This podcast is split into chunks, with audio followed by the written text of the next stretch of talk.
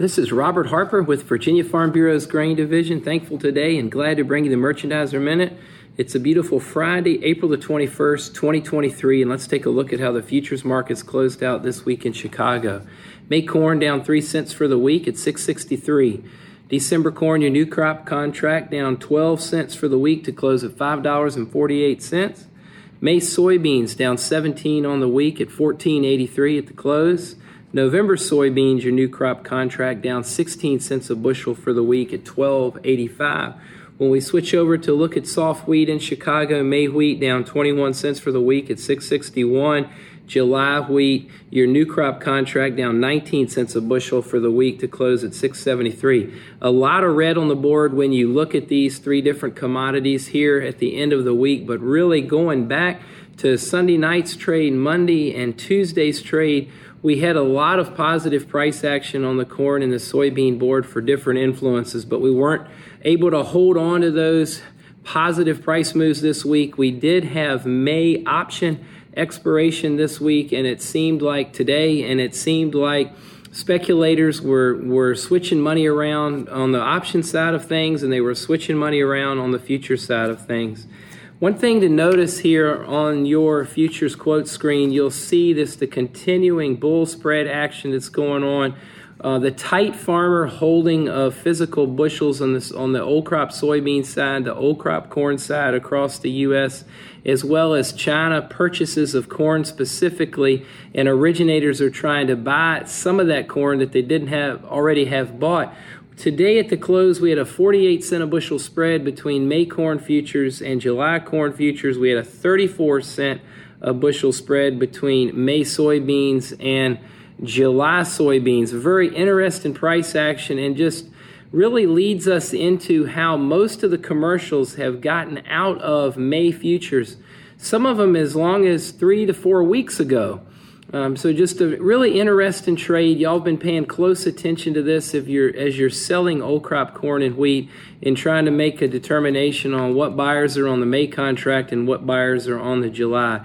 By the end of next week, we know first notice day at the end of the week, everybody's got to be off the May. So keep that in your mind coming into Sunday night's trade and Monday. If you have some more old crop bushels that you need to sell, um, consider consider that uh, switch over, and if you've got anybody who's buying, especially corn, off of the May futures contract, you might want to take advantage and make some more cash sales next week.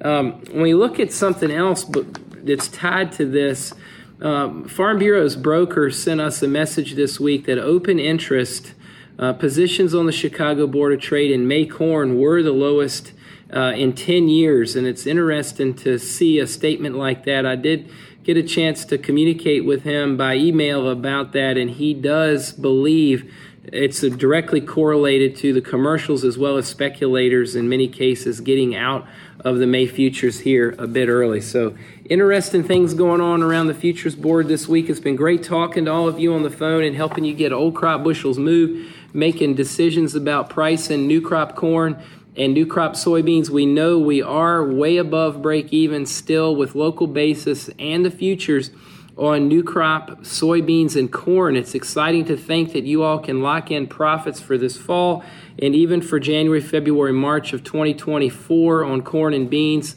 Let's have those conversations next week. If you're not 20% sold on your new crop, Josie and I want to talk with you about that and see if it works for your operation. We had a lot of conversations again this week around wheat, looking at local basis, whether it's going to a flour mill in North Carolina, Virginia, or Maryland or Pennsylvania, or if you're choosing to or thinking you're going to sell the wheat as feed wheat. Uh, we need to keep talking about that, but not a lot of activity going on making sales because of where the board price is on wheat and where basis is and where you all need to be at at break even. Not an exciting opportunity to lock in any wheat right now like it is for corn and soybeans, but let's have a conversation about that. Congratulations to y'all getting a lot of field work done this week, soybeans and corn going in the ground, as well as a lot of folks we talked to this week are weaning fall calves. Congratulations there. We're all looking forward to a chance of big rain here across Virginia tomorrow afternoon. Y'all all need it. Some of you are as much as 50% behind on annual rainfall up to this date. We know it's dry. We're looking forward to some rain. Let's take a look at some of the headlines around the trade this week. We did see Australia's ag ministry and China's ag ministry meeting. They are working to improve their ties on all types of trade around energy, agriculture, and other things. This comes on the heels of China and Brazil uh, working closer together on more uh, trade just between the two of them. We talked about that in our last merchandiser minute about how they're even wanting to circumvent the dollar. So, again, just uh, China trying to push out the U.S. in a lot of different ways. We're going to watch that.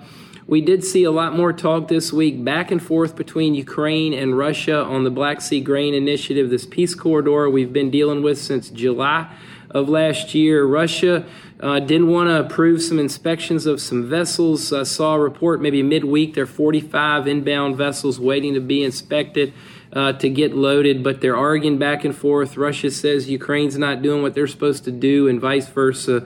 We're going to watch that going into next week. I think we did get some strength uh, in speculators buying corn futures earlier in the week, thinking this thing might even unravel sooner rather than later, but that didn't come to be. We also saw the strike this week. A Federation of unions that represent Argentina's port workers, they did lift a three day strike down there. There was a lot of anxiety about uh, boats backing up at their ports, and and um, it didn't it didn't last longer than three days. We had some strength last Friday in the trade off of that, some strength earlier in the week as well, but that didn't hold up either. Speaking of Argentina, I saw something this week I had to read again and again. I don't I don't. This is amazing, but we know their economy's got some issues down there in different ways than ours do does. But um, I saw a headline about triple digit inflation in Argentina. I read some about it this week. Some uh, central banks there and elsewhere, different folks are pinning 104, 100% inflation year over year in Argentina. Their central bank had a Reuters report this week, uh, reported their central bank has raised interest rates to 81%. Read about that. It's a lot going on.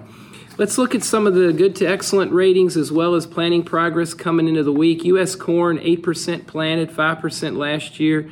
U.S. beans coming into the week, 4% planted, 1% last year. Spring wheat here in the upper plains, only 3% planted. We know about the snow cover up there and the cold. When we jump back and look at Virginia, we came into the week at 25% planted on corn, 3% planted on soybeans. And um, let me see here. I think that was what I wanted to mention there.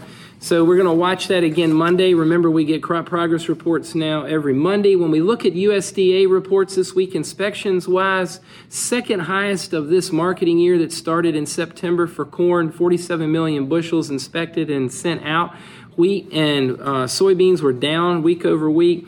And we had a really a, sad export report on Thursday this week. We had a couple of flash sales last week that got reported, but corn and beans were well below where the expectation was for sales that started a sharp sell-off yesterday morning in those futures contracts. So we need to we need sales. We'll watch for that again next week.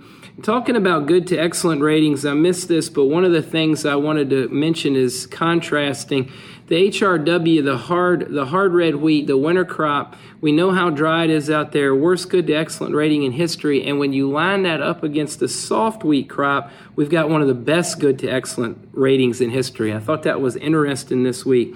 Crazy jump on the ethanol report this week, 6.8 percent increase in production, just over a million barrels a day. That really shocked the trade. The stocks came in, ethanol stocks came in as expected, same pretty much in line with last week, 25.2 million barrels.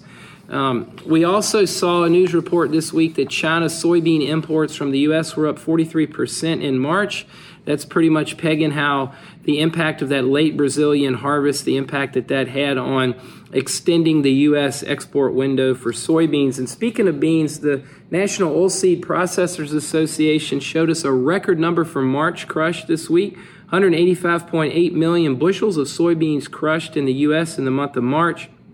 Highest on record for March, uh, second highest ever.